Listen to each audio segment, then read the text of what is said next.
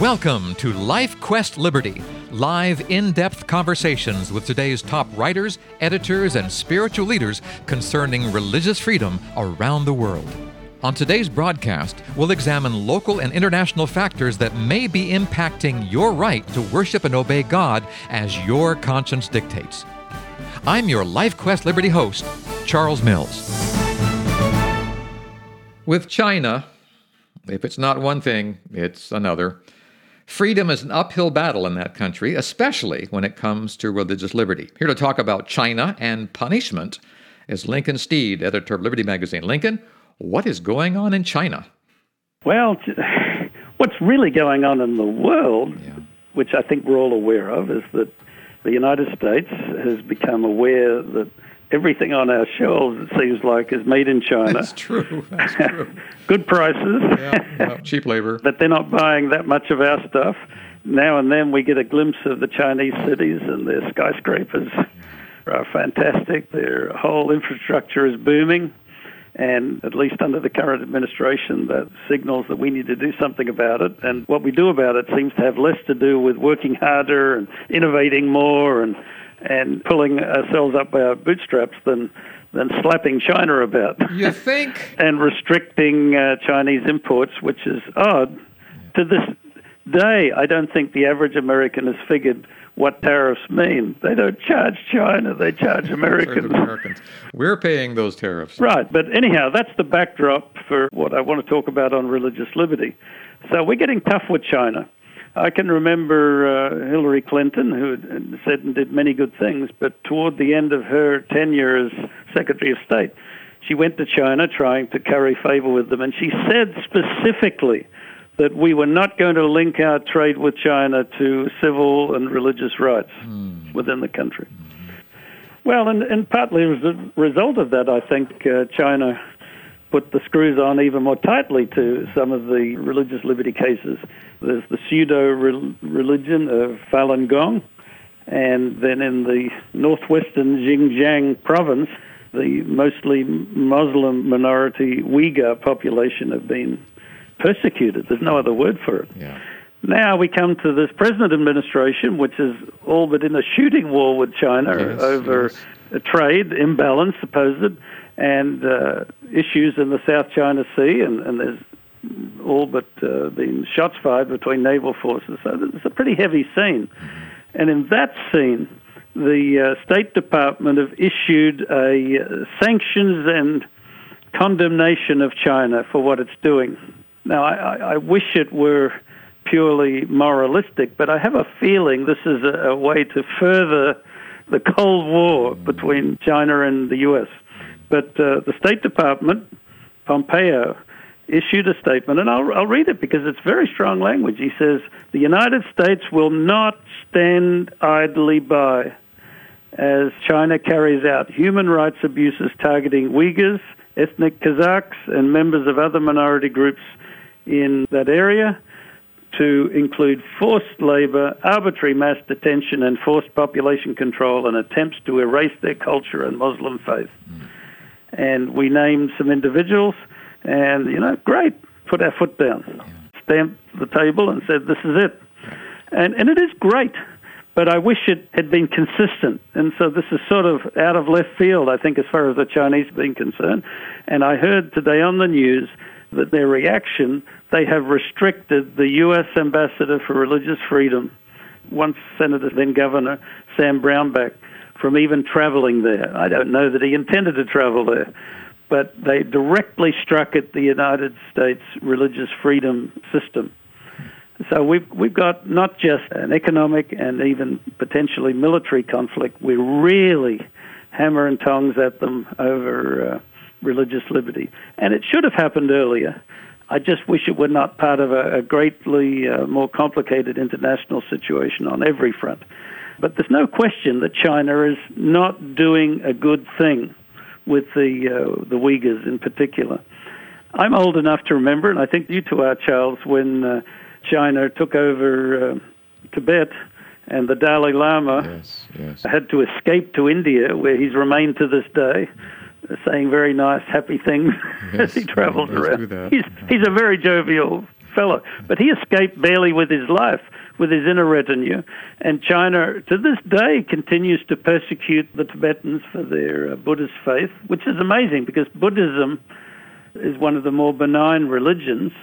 Admittedly, the Tibetan form is more spiritualistic than most Buddhists practice, but it's not violent generally speaking. There were violent protests at the time that the Dalai Lama left, but China has continued to harass them, won't, won't allow their religion or their language in, in that uh, Tibetan area. Well, now they've shifted their emphasis, I think, to the Uyghurs, a Muslim minority. And goodness knows the US and other countries have problems with radical Islam, but there's not much evidence that China has had problems with the Uyghurs. They just don't like their religious faith vis-a-vis the uh, communist secular system of China. Now, if that is true, and I'm sure it is because you said it and you have researched this, if I go to my local department store and I buy a pair of pants and I look in the tag and it says made in China, am I indirectly or even directly contributing to what's happening in that country and to the persecution of those people you mentioned? Well, indirectly, but I don't think it would make much difference because the company selling that is, is an American middleman. Okay. Think about this. Yeah. Uh, you would first hurt an American company by refusing to buy the materials. I, th- I think what the U.S. is doing now is a good policy.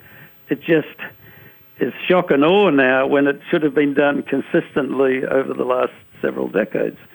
And the Uyghur thing is very uh, pernicious. There are as many as a million Uyghurs in detention camps where they're subjected to all sorts of abuses. And in particular, what really should affront the West is, as with civil prisoners, even in China, there's strong evidence, overwhelming evidence, that Uyghurs and other detainees are being used as basically uh, raw material for organ sales. Oh.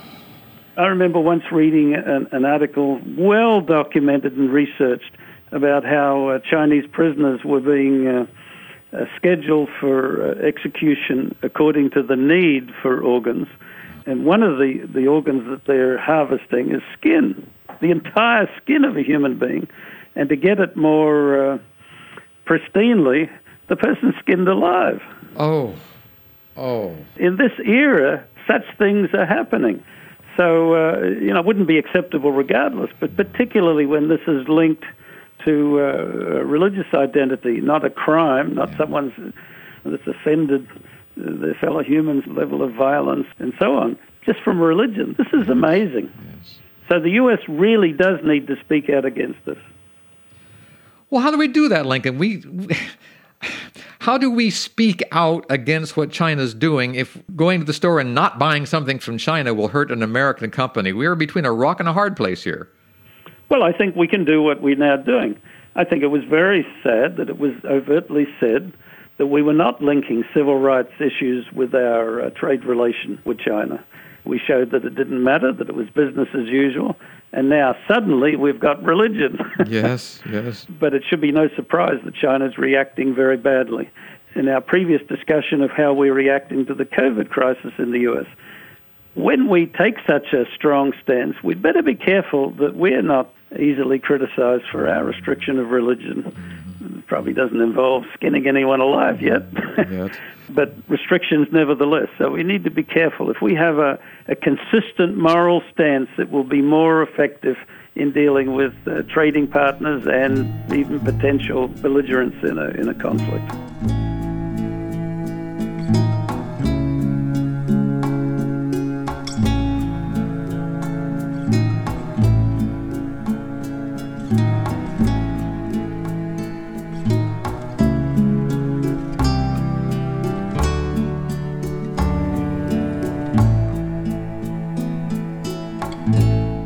Even as I hear you say these words, and some of them are hard to hear, That song, People Need the Lord, is echoing in the back of my mind. What a time this world is in, and how great the need is for us to share the Lord's love, the Lord's tolerance, the Lord's acceptance, the Lord's nurturing with everyone we meet. And that can and probably will filter back even to China. Am I on the right track? Right. And, and to put a spin on it that you may not have intended, I really believe that political pressure is, is needful.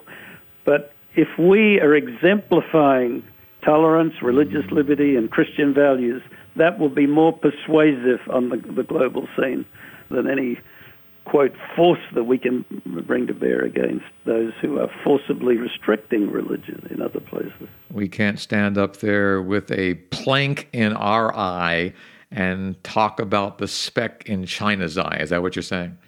Well, I put it another way. The, the most persuasive weapon that the United States had since World War II was its open society, was temporal prosperity that flowed from that. That's what made people want to emulate the United States, mm-hmm. not our military bases, not the soft power through uh, other means, but the modeling that we were providing. Lincoln, are we becoming China? Is that what's happening? Well, there's that danger. Yes. And, and, you know, I've mentioned it on this radio program before. I wrote an editorial years ago called Convergence yeah.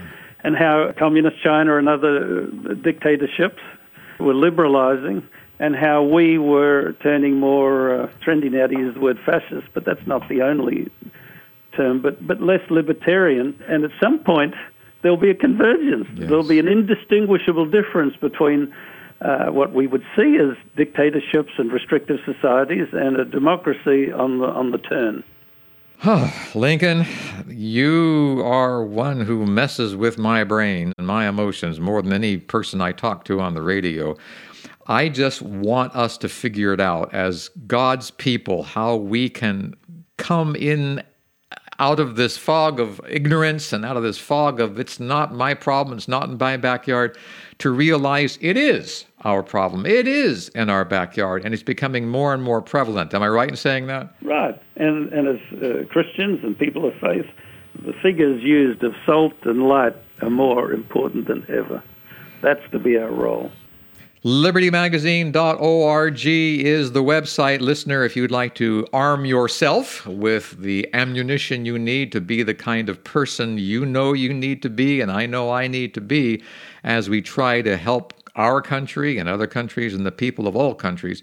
You can find inspiration and motivation and information all at libertymagazine.org. I recommend that you visit there often, listen to the podcasts, watch the television programs, read Lincoln's blogs, read the, the articles from the magazine, all at libertymagazine.org. Lincoln, thank you as always for your words of wisdom. Appreciate it. And listener, until next time, this is Charles Mills along with Lincoln Steed, inviting you to rest in the freedom of God's love. Goodbye, everyone.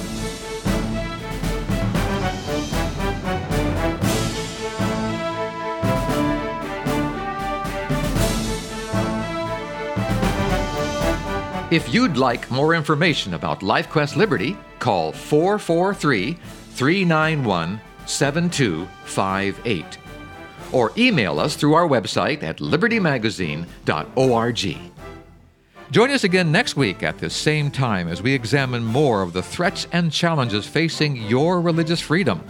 May God keep the flames of liberty burning in your heart today.